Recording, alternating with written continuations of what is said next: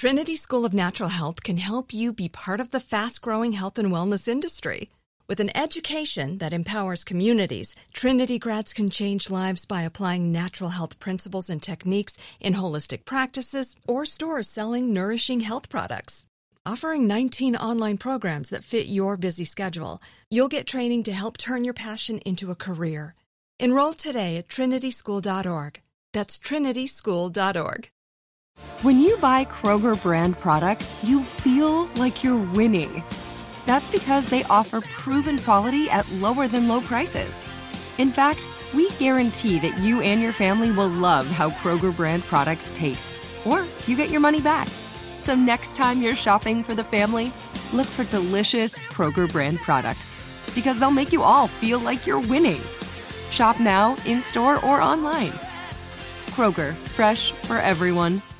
What's up? This your boy Lil Duval, and check out my podcast, Conversations with Unc, on the Black Effect Podcast Network. Each and every Tuesday, Conversations with Unc podcast feature casuals and in-depth talk about ebbs and flows of life and the pursuit of happiness. Unlike my work on stage, I tap into a more serious and sensitive side to give life advice and simply offer words of encouragement, yet remind folks to never forget to laugh. Every Tuesday, listen to Conversation with Unc, hosted by Lil Duval on the Black Effect Podcast Network, iHeartRadio app, or wherever you get your podcasts. Presented by AT&T. Connecting changes everything.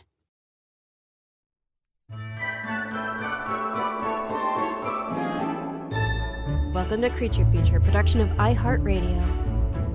Creature Feature, it's Creature Kringle times. A holiday special about our furry friends.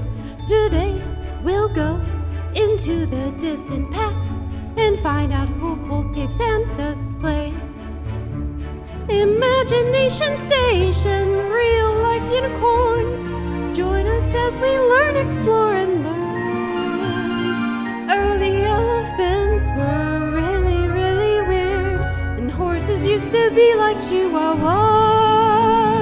Creature, feature, the holiday special, but we will not be singing the whole time, I promise. Stay here, please don't go away. Welcome to Creature Feature, production of iHeartRadio. I'm your host Mini Parasites, Katie Golden. I studied psychology and evolutionary biology, and today on the show, we're talking about caveman Santa and who would have guided his sleigh. Happy Creature Kringle, Happy Creature Kringle, Happy Creature Kringle.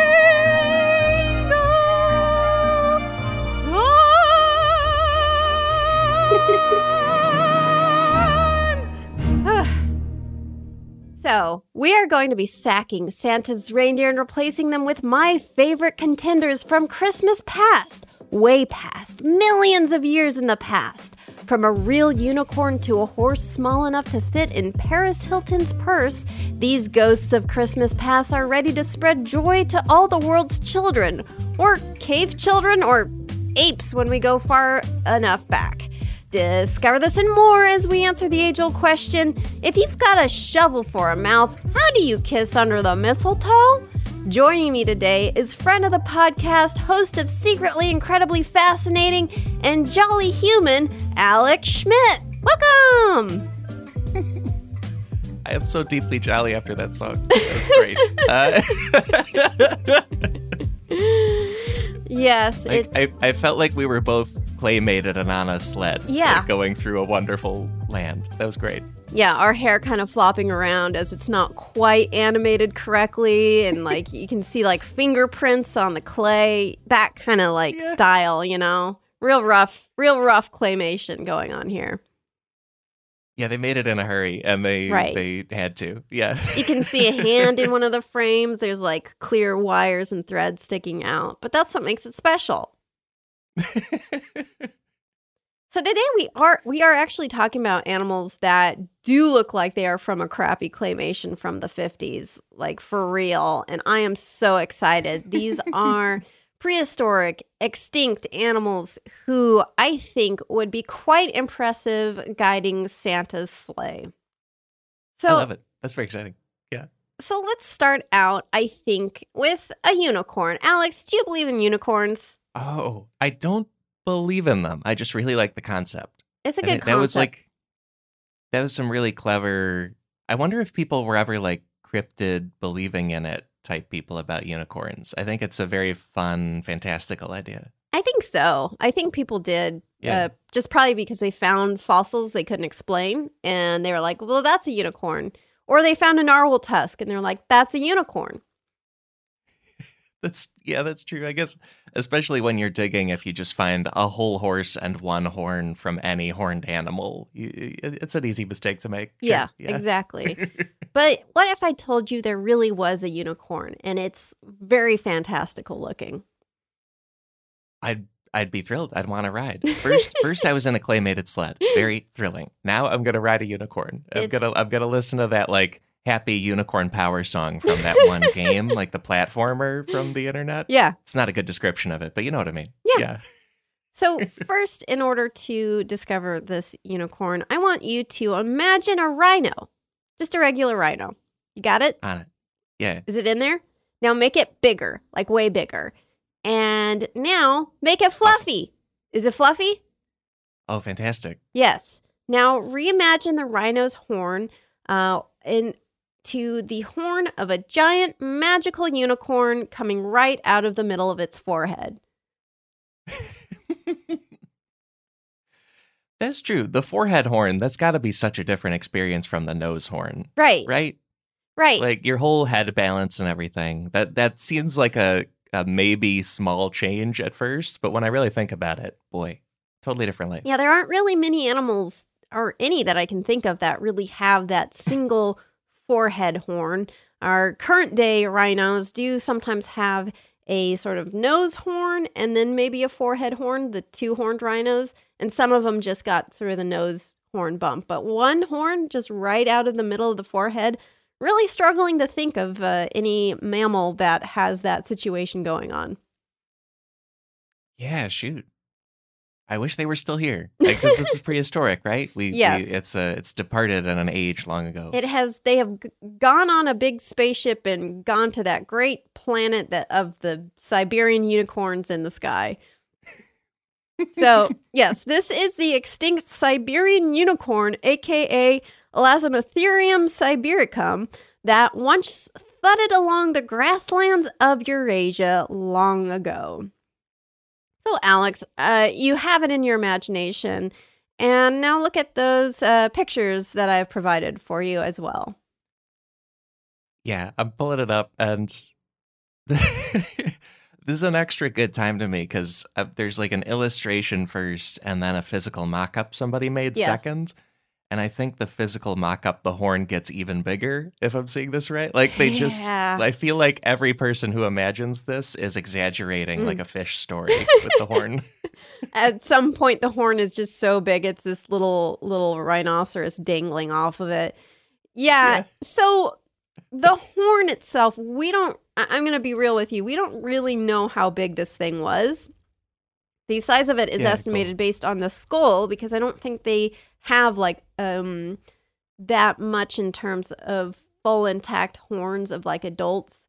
Uh, so the Cool. like it, it's like there's this indentation on the skull that seems to be where the horn would have grown out of, and then they estimate the size of the horn based on other aspects of of this thing. So I am a little skeptical of the one where it just seems like it is this massive horn that is almost I mean it's bigger than its head in circumference almost.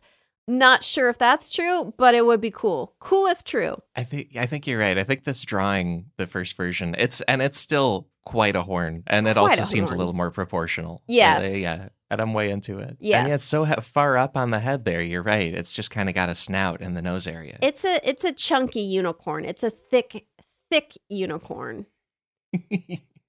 So, the Siberian unicorn went extinct a little under 40,000 years ago. So, technically, humans may have crossed paths with these fellers at some point.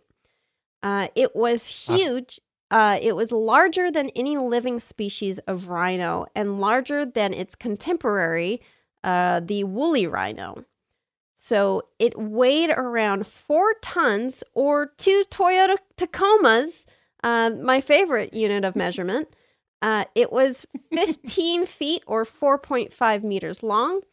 It was also over 8 feet or 2.5 meters tall. So it's a big boy.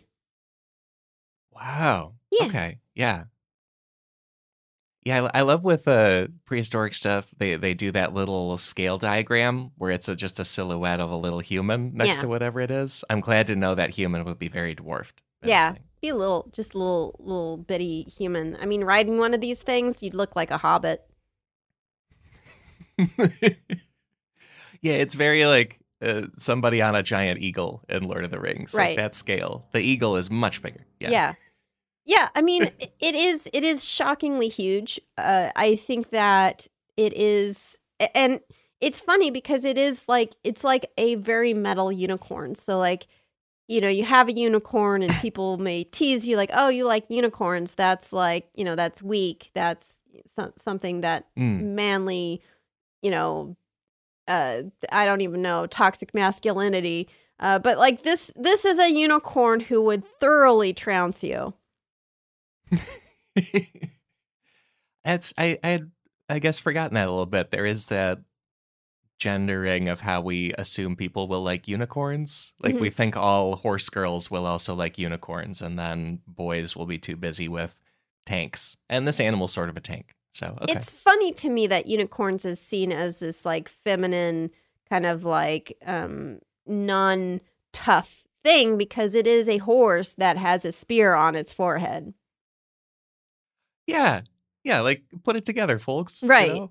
A horse on a bad day can wreck you, right? Like a horse can already wreck you. Oh man. It can stomp you, it can toss you, it can kick you. It's already serious. And then you add a weapon to its head and we're like, "Oh, that's, you know, that's that's weak. Like that's that's silly and that's for girls." And it's like, first of all, uh fine. Like if girls have to claim unicorns, that's fine. Good luck with your non-weaponized horses, fellas. that is funny. I about a month ago I rode a horse for the first time. Really? Was it scary? I'm scared of horses. It I think it was a very well trained horse, but it also had a lot of different ideas from me Mm. about how we should be proceeding in the Mm. ride, where we should go, how fast we should go. So like every time I told it to do something different, it changed its it was like, okay, fine. But also I had learned how to talk to this horse like two seconds before getting on it. Yeah. So I did not feel in control at all. I was like, okay, I just hope being perched on this works out. Yeah. Yeah. I mean, I feel like I would be very easily bossed around by a horse. I love horses. I have never ridden a real horse. I've ridden a pony before as a kid, but I thoroughly respect them and they scare me a little Yeah. bit. Like they are so huge and I'm like you are just by your good nature not turning my face into a concave bowl. Like I Yeah. You know and and i i think that they are quite impressive and they the idea of like being like well now i'm gonna hop on you it's like that seems rude.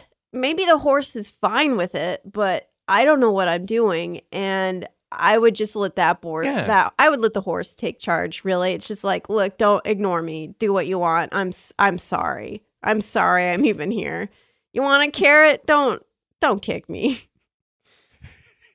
oh, should have brought carrots. yeah, I, I and you know I made it back. So shout out to Bud. Bud was the name of the horse. Hello, Aw. Bud. But thanks, uh, You yeah, know, he's a nice guy, but it's it really is. It's like you're it's like you're on a motorcycle, but With you're feelings. also on top of a cliff, right. and then a farm animal can throw you off of the cliff at Mhm. any time if it Mhm. wants to. It- That's yeah, that's a horse. It's a motor, a tall motorcycle with feelings. Yeah. well, given so that, anyway, I want to ride this animal. so anyways, point. this is Uh, like a mega rhino, also with a huge spear on its head. So good luck with that. Uh, the horn on its head is thought to have been massive and likely required the Siberian unicorn to grow a large muscular hump on its back, sort of like a bison. Um, Woo! yeah. Yeah. and you love bison, so I thought you'd do. like this this guy too. Fantastic. it is unknown, like I said, uh, how big the horn really was, but based on a large indent found on its skull, reconstructions imagine this unicorn as being longer than its head and very, very thick. Um, I would say some of the thickest uh, models of it may be exaggerating a little bit, but it even with the more toned down, the toned down illustrations of it still look ridiculous. Like it is like a thick, it's like a bison mixed with a rhino, make it huge, and then a mat like a not just like one of those sort of thin, you know, unicorn horns, a big one. It's a chonker. Yeah. When you when you said the scientific name before, I think the the phrase like therium was Mhm. part of it. Yes. And I'm pretty sure I learned I from this great show I first learned about megatheriums. And ever since then I've been like, okay, therium is probably a big animal phrase. And I mean, this one, mega- it should be like a Mega is hornatherium, also you know. Oh, mega too. Yeah, sure. I don't know what the therium root means. Therium. What does that mean? Uh, oh yeah, I, I, I don't I know have what no idea. I don't know Latin. Push it. I probably should have learned Latin at some point because of animals, but I didn't. Um, but yeah, so this is yeah, this is Elasmotherium sibiricum. Um, so Yeah. uh, yeah, despite looking like they could easily shish kebab you and roast you over an open fire, uh, they were big ol' herbivores, likely grazers who munched down massive amounts of grass. And their dependence on the grasslands may have been what led to their downfall. There's not really evidence that we like hunted them to extinction or anything like that. It, it seems to be more that because they were so huge and they needed so much grass that as grassland shrank after the ice age, they simply were not able to get enough grass to sustain their populations. That makes sense. Yeah. Th- This definitely seems like it needs to be chomping and chewing all of the time to Right. develop more horn, but also to keep going. Yeah. Right, exactly. So that that temperature change really kind of screwed them. Um Yeah. so in terms of why I think the Siberian unicorn would be a good candidate for Santa, uh cave Santa to bring back from uh uh from the I guess from the extinction. Although I guess if it's cave Santa, cave Santa would have been contemporary with this guy. So uh, one is that there is huge horn to break ice or to fight off Grinches. Uh, the uh, Siberian unicorn is also vegetarian friendly. It only eats grass. It is also fluffy, cold proof, and adorable. And it's a literal unicorn. So I feel like it is already probably infused with magic. What do you think, Alex? I I agree with all that. And I'm thinking of that like traditional picture of what is it, eight reindeer pulling the sleigh? Yes. And I feel like it's like a, a two columns of four reindeer is the general arrangement. Right. Like like two, two, two, two. These guys would need to work out being positioned directly behind each other with an enormous horn. Ooh, and I think good could do it because like reindeer have those huge antlers. They're not sticking at e- eh, up each other's butts all the time, you know? So so these guys could probably figure it out. I, trust but them. the antlers are a little less forward facing than this horn. So I guess they'd need they'd need some personal space there to avoid a very unfortunate situation if like the one in front breaks very suddenly. Yeah, yeah. I think maybe a bunch of padding, like Yeah. huge windsock sort of Just structure stick over a it. You know. stick a little like ball of styrofoam on the top of that point there. It'd be, it could be ring, festive. Like, going to work, honey, and they put a huge one of those foam microphone covers over their horn. Like, it could be later. festive, little festive pom poms. oh, a lot of lights. You can put so many Christmas lights on. So on many a Christmas Siberian lights. unicorn horn. Wow, that you could paint it like a giant candy cane. Gosh,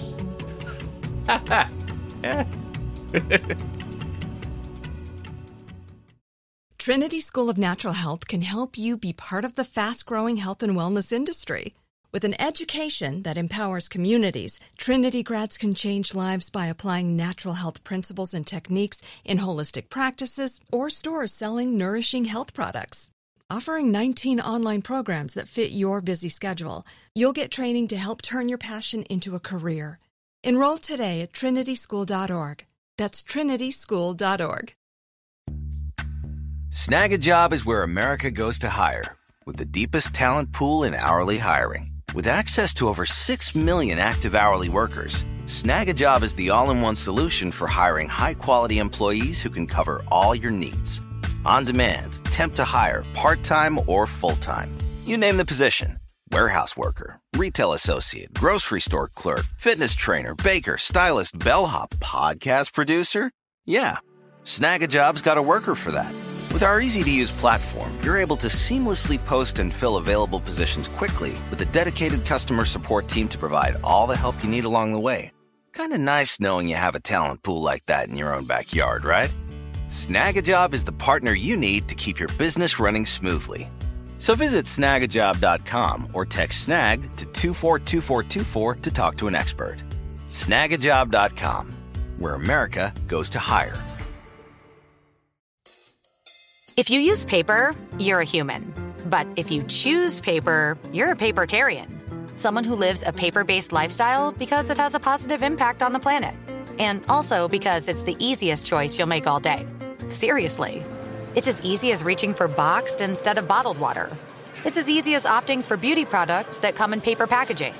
It's as easy as grabbing eggs in a cardboard container.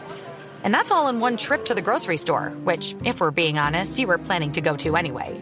But paper isn't just an easy choice. Papertarians know that it's the smart choice too. Because paper comes from trees, a renewable and sustainably managed resource. And paper products are designed to be recycled. In fact, when you choose products that come in paper based packaging, those fibers can go on to be recycled up to seven times. So why wouldn't you go papertarian? I'll wait. Learn more at howlifeunfolds.com slash papertarian. So, Alex, I know what you're wondering. I know what you're thinking. What do you get when you cross a snow shovel with an elephant?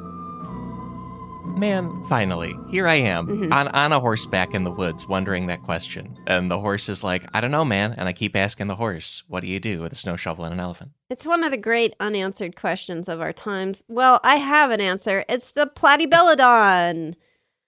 The world's doofiest extinct elephant. He looks so dumb. Hooray! Oh, I, I pulled up the picture. Wow, great. Uh, very good. uh, this is one of my favorite extinct animals. It is one of the animals that got me interested in evolutionary biology when I was a kid because I got like a Cool. what was it? I don't remember the brand of magazine. It might have been a Zoobooks, but it was like a free magazine we got in the mail.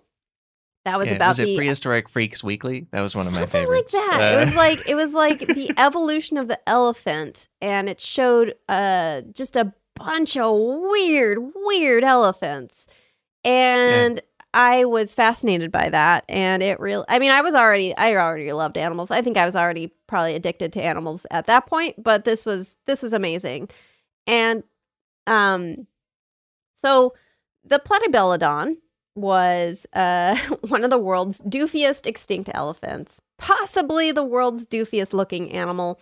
Uh, it looks like a Star Wars animal, but something that is so silly looking, even George Lucas would have had to edit it out of his films. And he is notorious for having doofy things and not knowing how to edit. I am. I if, if people don't know, I really like bison. Made the bison emoji. Also very into stuff like elephants, and I, I think just like large mammals or like big walking Megafauna. things. I'm into. Yeah, and like when those when those uh, deluxe editions of the original Star Wars movies came out, I was pretty excited about the dewbacks. You know, Ah, yeah. like I think that whole school of animals. I'm like pretty good, but dewbacks are also, as you say, much more conventional. These guys would be just wacky. It would be like, why are the stormtroopers on a comedy animal? This, this is silly. Yeah. So they they do have a bit of a Jar Jar Binks situation going on. The Oh, pla- very much. Yeah, yeah, Yeah. So the Platybelodon uh, is a genus of extinct relatives of elephants that lived during the Miocene epoch, 10 to 15 million years ago in Asia and Africa. So imagine an elephant, but it's actually a bit smaller. So sometimes when we go prehistoric, the animals are bigger, like giant sloths and this giant unicorn rhino, but sometimes they're smaller, you know? Uh, so this one's Yeah. a little bit smaller. Now turn its trunk into a giant shovel like, almost kind of like duckbill thing with a couple of Yeah. buck teeth sticking out of the lower jaw right on the tip of its mouth. In addition, it still has tusks on the side of its mouth like modern elephants. So there has been a lot of debate about exactly what this thing looks like. Uh, so there are some depictions of it that are a little more far fetched than others. All of the depictions of it are bananas bonkers. So don't worry. Like there's there's no depiction of it that makes it look normal, like a reasonable animal. Some are just a little more wild than others. The depiction that is my favorite uh, but possibly the least accurate is the one where it has like stretched out Daffy Duck, uh, like bill with like buck teeth on the bottom. So it's hard to know exactly what they look like because we only have the like fossil records. We don't have the soft tissue records. So like we don't know what like any of the sort of soft tissue would have looked like.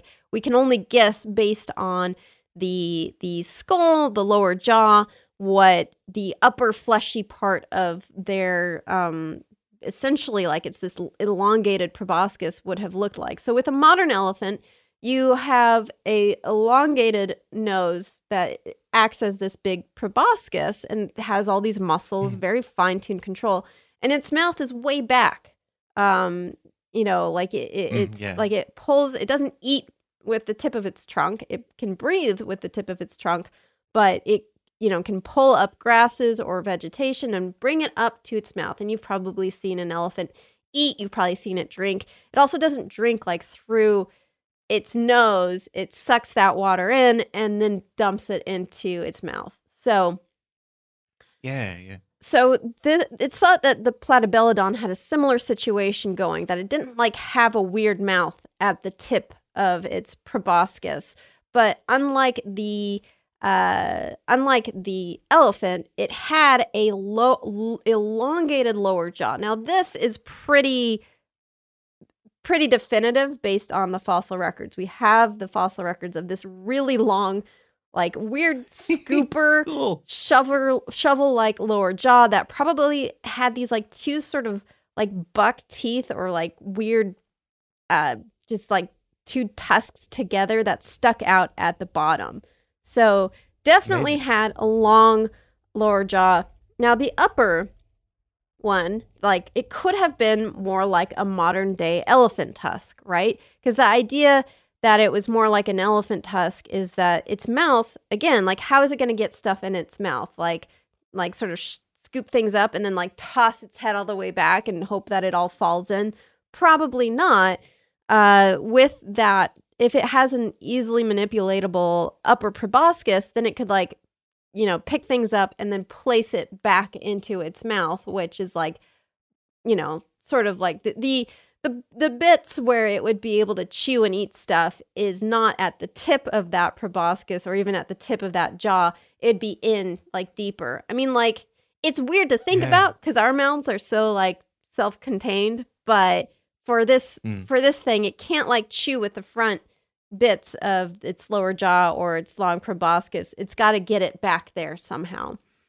So like the depictions of its mouth is more like a weird I don't even know, just like a weird kind of like beak thing that like closes all the way. It's like, well then eh, this that upper thing would have to somehow get stuff in that deeper into its mouth and it, it's a little unclear how it would do that with such a long unwieldy uh, duck-like Yeah. proboscis but you know it could, it could have been flatter than a modern day elephant's trunk but still could manipulate things like still grab things and manipulate and push it back so i get i in my opinion probably the most accurate model would be elephant with this ridiculously long lower jaw with the two buck teeth sticking out. So that's still good. That's still there.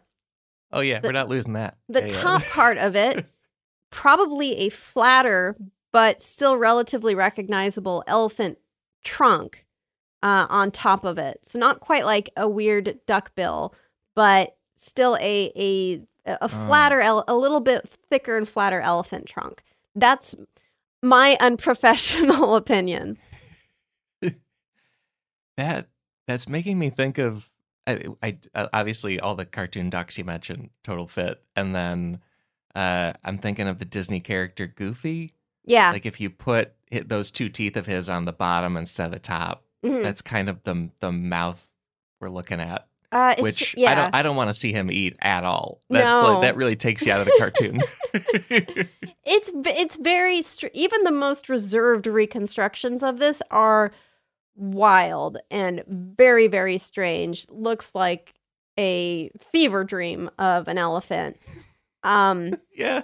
now uh there so like there used to be this theory about this elephant that kind of informed the illustrations of it which is that it used its mouth as a shovel and kind of like would live in Oh, sort of swampy yeah. areas and then shovel up sort of swamp grasses and then like you know kind of let it sort of drop in the backs of their mouths but modern researchers think that it's more likely given the shape uh, and characteristics of those lower buck teeth that just jut out uh god it it's just it's so weird. It's like a big spoon with like these two like a fork at the end i don't even know man. It's so, look this thing up. Please look it up and don't look at just the first result. Look at many different reconstructions.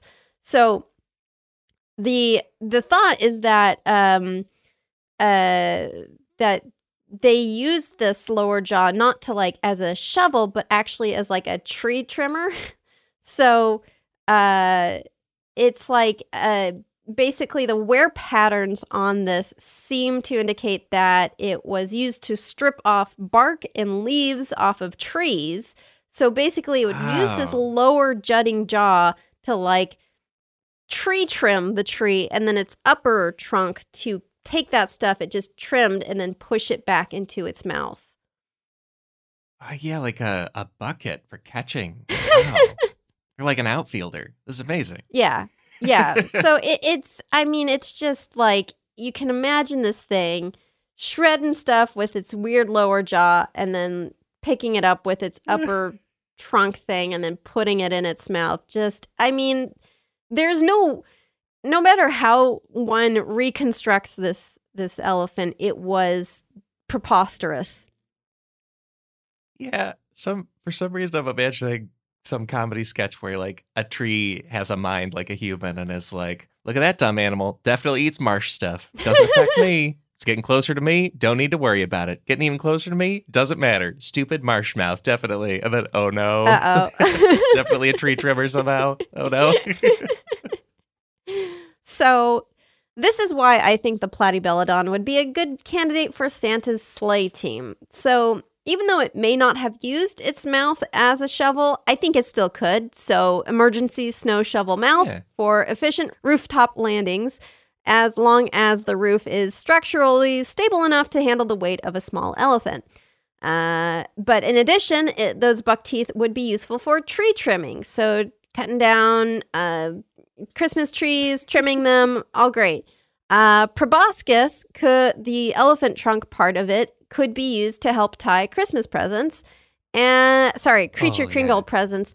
I want to be clear here. This is for Creature Kringle times, a non-denominational holiday for all. Uh, so oh, sure. Yeah, sure, sure. so creature creature creature Kringle times presents. Um, also, Santa, at least our creature Kringle time Santa, uh, cave Santa, is a kind magical man who knows not to ride on top of the Platybelodon because Platybelodon, like modern elephants, ha- probably had a skeletal structure that means they can't bear the weight of a human rider and that can hurt them. So, uh, Cave Santa would know this because he's, you know, magical and would use magical sleigh powder to help the Platybelodon fly, and there would be no pressure on its back, and they're probably friends. So that's canon. yeah, that's that's true. That's right. yeah, I, uh, I like that we're thinking so much about how this animal eats. Yeah. it's making me think about Santa. Like, there's so much Santa lore about how Santa eats and drinks as this night goes on. Like, he has a couple billion helpings of milk and cookies. So, I want the Christmas stuff to be like, yeah, kids, like Santa will come have milk and cookies. Meanwhile, his platybelodons are eating the trees outside our house. You know, that's a fun break to me. That's a good a good stop for snacks. Yeah, make sure to plant a lot of uh, friendly, deciduous, edible trees for the platybelodon, uh, the creature Kringle Yeah. times platybelodon. You're like, oh, what a wonderful set of presents. Anyway, time to go outside, and all the trees are just gone. Gone. Like you can just see for miles. You know? Right. I mean, you got to pay the piper in this instance, an extinct elephant relative. Yeah. Just a lot of rooftop damage too from the the magical platybelodon thumping down onto the roof. I feel like reindeer true. reindeer would cause a good amount of damage anyways, so That's yeah, I think a lot of especially kids are like, oh, all hoofed animals are on like pony logic, where it's tiny in a way I want it to be. But those things are huge. Like they would definitely break through a lot of roofs and Yep. shingles and stuff. Yeah. Well, speaking of tiny pony logic, when we return, we are going to Yes. stop with the big and start thinking small. Trinity School of Natural Health can help you be part of the fast growing health and wellness industry.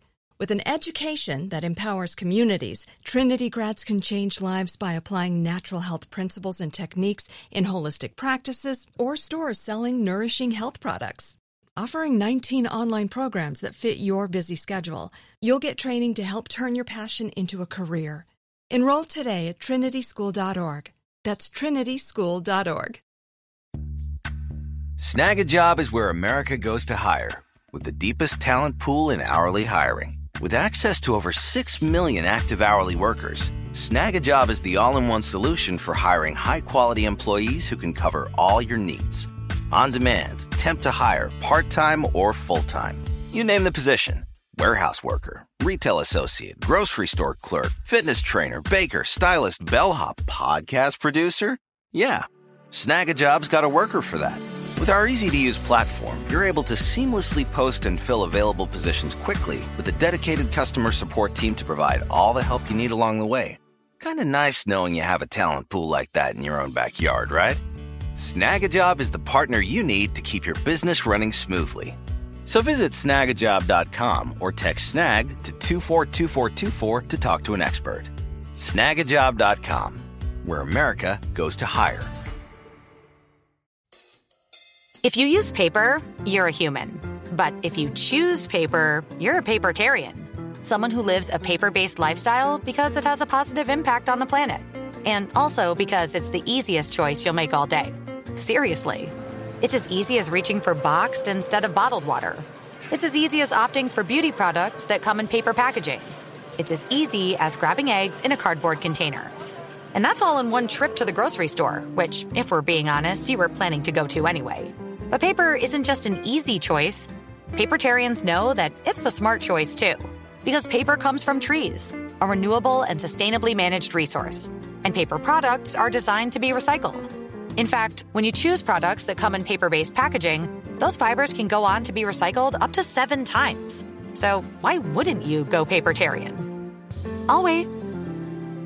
Learn more at howlifeunfolds.com slash papertarian.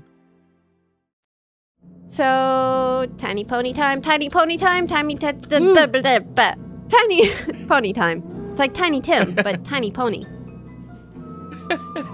Please, sir, may I have some ponies? He's like, I'll give you ponies. I'm actually very nice. Surprise. So, so far we've gone with huge animals who could probably take over like the whole reindeer team, to be honest, like the platybelodon, the Siberian unicorn, both quite huge megafauna. But what about microfauna? Little teeny tiny adorable Micro. animals.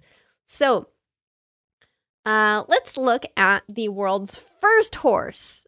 Uh, number one, horse number one. Like once we started making these horses, uh, very different from, from the horses today. So, it when we think about like the world's first XYZ, it's it's like kind of tricky, right? Like, well, what truly was the world's first horse? Well, it's more like this is the first sort of common ancestor of all horses, uh, and that's essentially what what we would say, like you know, the first horse. And the first horse was so teeny and tiny and small. Uh, it, it's it's so wonderful. Um, the first horse was Sifrhippus sandrae, which was a genus of teeny tiny itty bitty baby horsies who lived in Wyoming over 50 million years ago. Ooh. So it was the size of a chihuahua, around eight pounds or four and a half kilograms. it was smaller than a mm. modern horse's head. So wow. this kind of horse, I feel like I could confidently boss around. It's true. Isn't it? Is this the horse from the question about the duck-sized horses or the horse-sized duck? This is this You know, is it, right? Like I this is the one so. you fight. But I wouldn't want to fight these guys because they're so cute. No. No, don't fight. And also, anytime people ask that question, I'm like, why are you battling animals? They're so nice. Like, I don't know, man. I feel like if the duck sized horses want to fight you, you've done something to deserve it. Absolutely. All a hundred of them can't be wrong. So, the main difference between it and modern horses, other than obviously the fact it's the size of a lapdog, uh, is its feet. So, while horses have one fused toe, the Sifrhippus had multiple toes. Uh, so, it's like Whoa. a teeny tiny horse with little tootsies.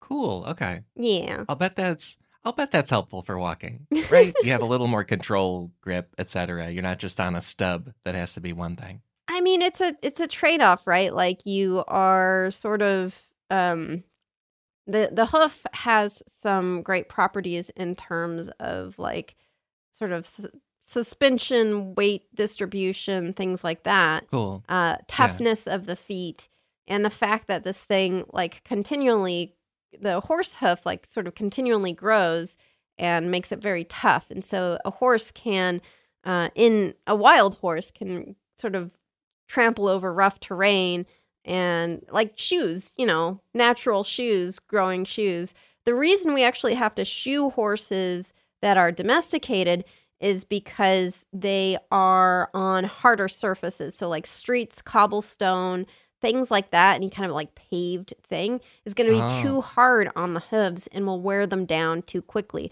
But wild horses are Mm. on softer terrain, but still having those like hooves uh, does protect their feet and legs from the stress of like galloping and running. And they don't really need the other toes uh, for things, like they don't use them for other things. So that is why, generally speaking, like you would have something like a hoof form. But for this little tiny light animal, it doesn't necessarily need the hoof structure so much uh, to like, you know, offer that cushioning that protection as it's like running. And the toes might be useful for something like digging things up.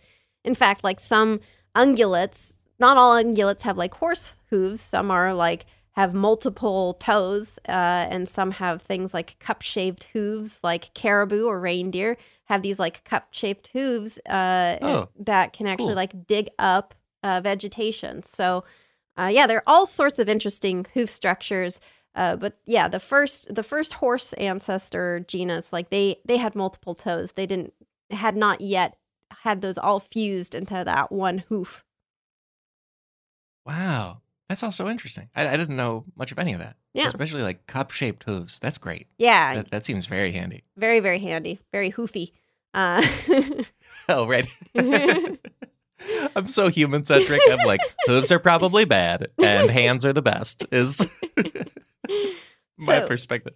Interestingly, scientists are looking at how the Sifrhippus responded to climate change to predict how species might be impacted during our current anthropogenic climate change. So, in the past, there's been climate change, right? Like natural climate change. Currently, the climate change we're experiencing is increasing at a rate unprecedented and it's anthropogenic caused human caused like th- there's a bunch of research on this so like when people are like oh well you know there's been climate change in the past like it's different um, but even in the past climate change did have a huge impact on the world so um, there was a period of rapid heating during the Paleocene Eocene thermal maximum, which was around 55 million years ago, where global temperatures rose by almost 20 degrees Fahrenheit or 8 degrees Celsius, and lasted around 200,000 years. And the uh, paleontologists have found that this caused the Sifrhippus species to get small, going from around 12 pounds to 8 pounds. So they started off Oh. small and went even more teacup size. It's possible then that researchers speculate that maybe modern animals will adapt to global warming by getting smaller if they don't just go, extinct. So, uh, yeah, like global Oh, warming wow. today is happening at an alarmingly fast rate. So the worry is that it's happening too fast for animals to like adapt. Um, that is just going to like cause sort of extinctions rather than you know a, a more gradual natural selection but it's possible that animals will become smaller in response to global warming and that's not necessarily a good thing uh but you know Yeah.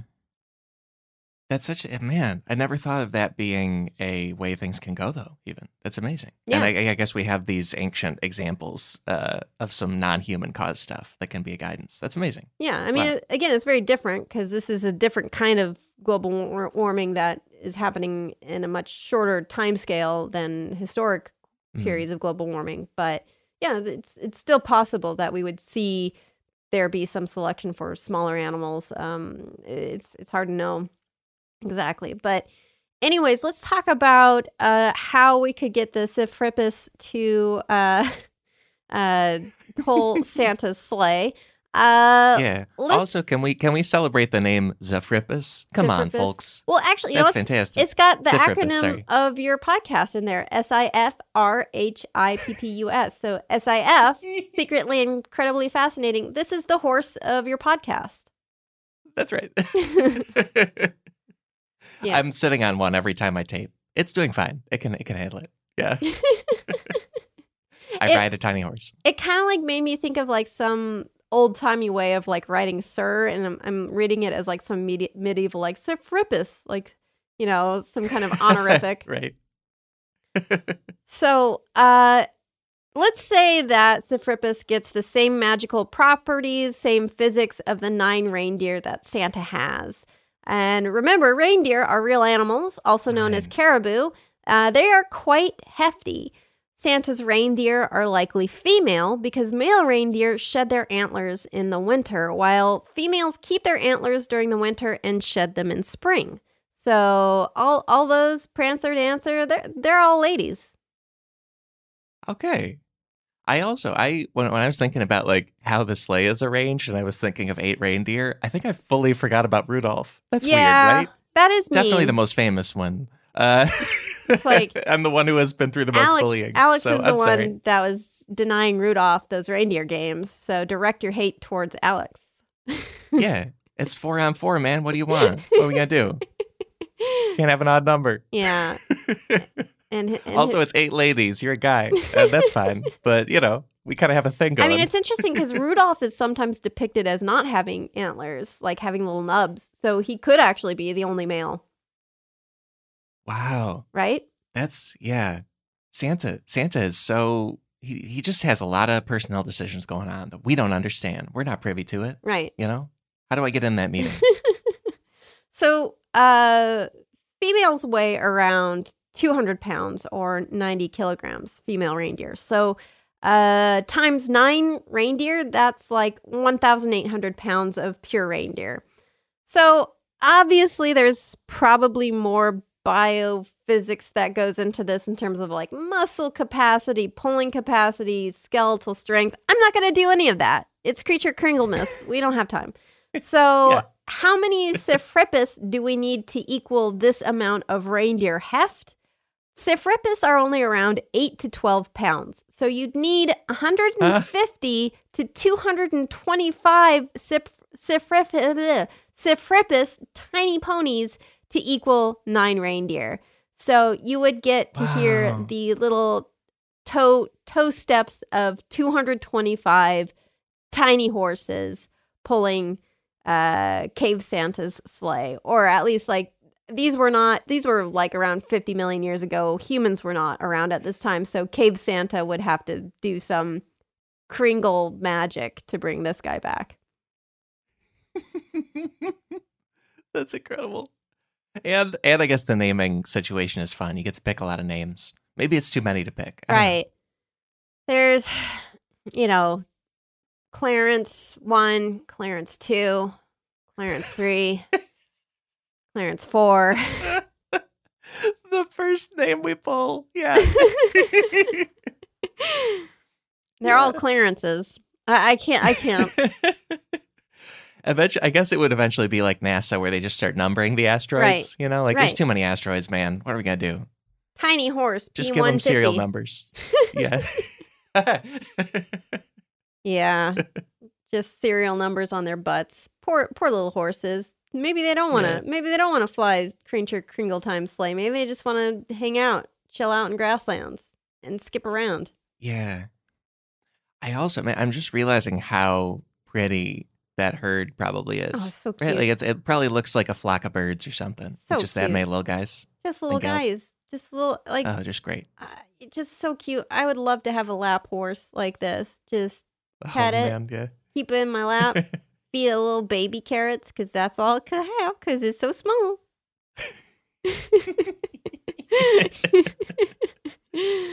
I do. I want to see one try to pick up a whole carrot and just thud like too heavy, you know, but in a really cute Too way. top Oh, heavy. good. Little baby. little baby. Oh, it's so cute. I love tiny horses. I love tiny horses. Bring back, like, I know that we have a bunch of like extinction projects and stuff, and maybe it's unethical, Mm. but I don't care. Bring back this horse. Yeah, do it. Come do on. it. Do it. Don't be Come on. worried about it. Come Just on. do it. My my Yeah. proposal for like government funding is come on, tiny horse. Come on. just at the the NIH or some huge government organization, you're just poking somebody at Come their on. desk, Do it, like do it, standing do it, behind do them. it. poke, poke, poke. Come on. So, Alex, thank you so much for joining me today. Where can the people find you?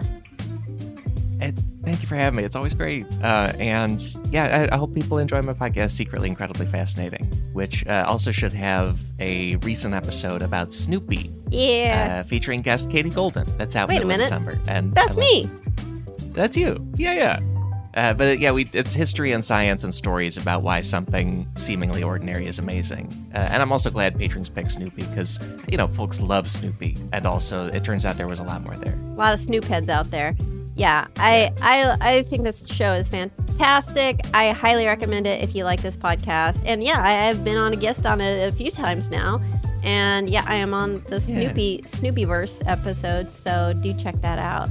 Uh, and thank you guys so much for listening. If you're enjoying the show and you want to leave a rating or review, uh, they, hey, I would love that. I read all of them, and they make me happy. And uh, if you have an answer to this week's Mystery Animal Sound game, or a question, or a picture of your pet, you can write to me at creaturefeaturepod at gmail.com. And thank you so much to the Space Caustics for their super awesome song, Exolumina. Creature Feature is a production of iHeartRadio. For more podcasts like the one you just heard, visit the iHeartRadio app, Apple Podcasts, or hey, guess what? Wherever you listen to your favorite shows. And and people, happy Creature Kringle times. Enjoy it. See you next Wednesday.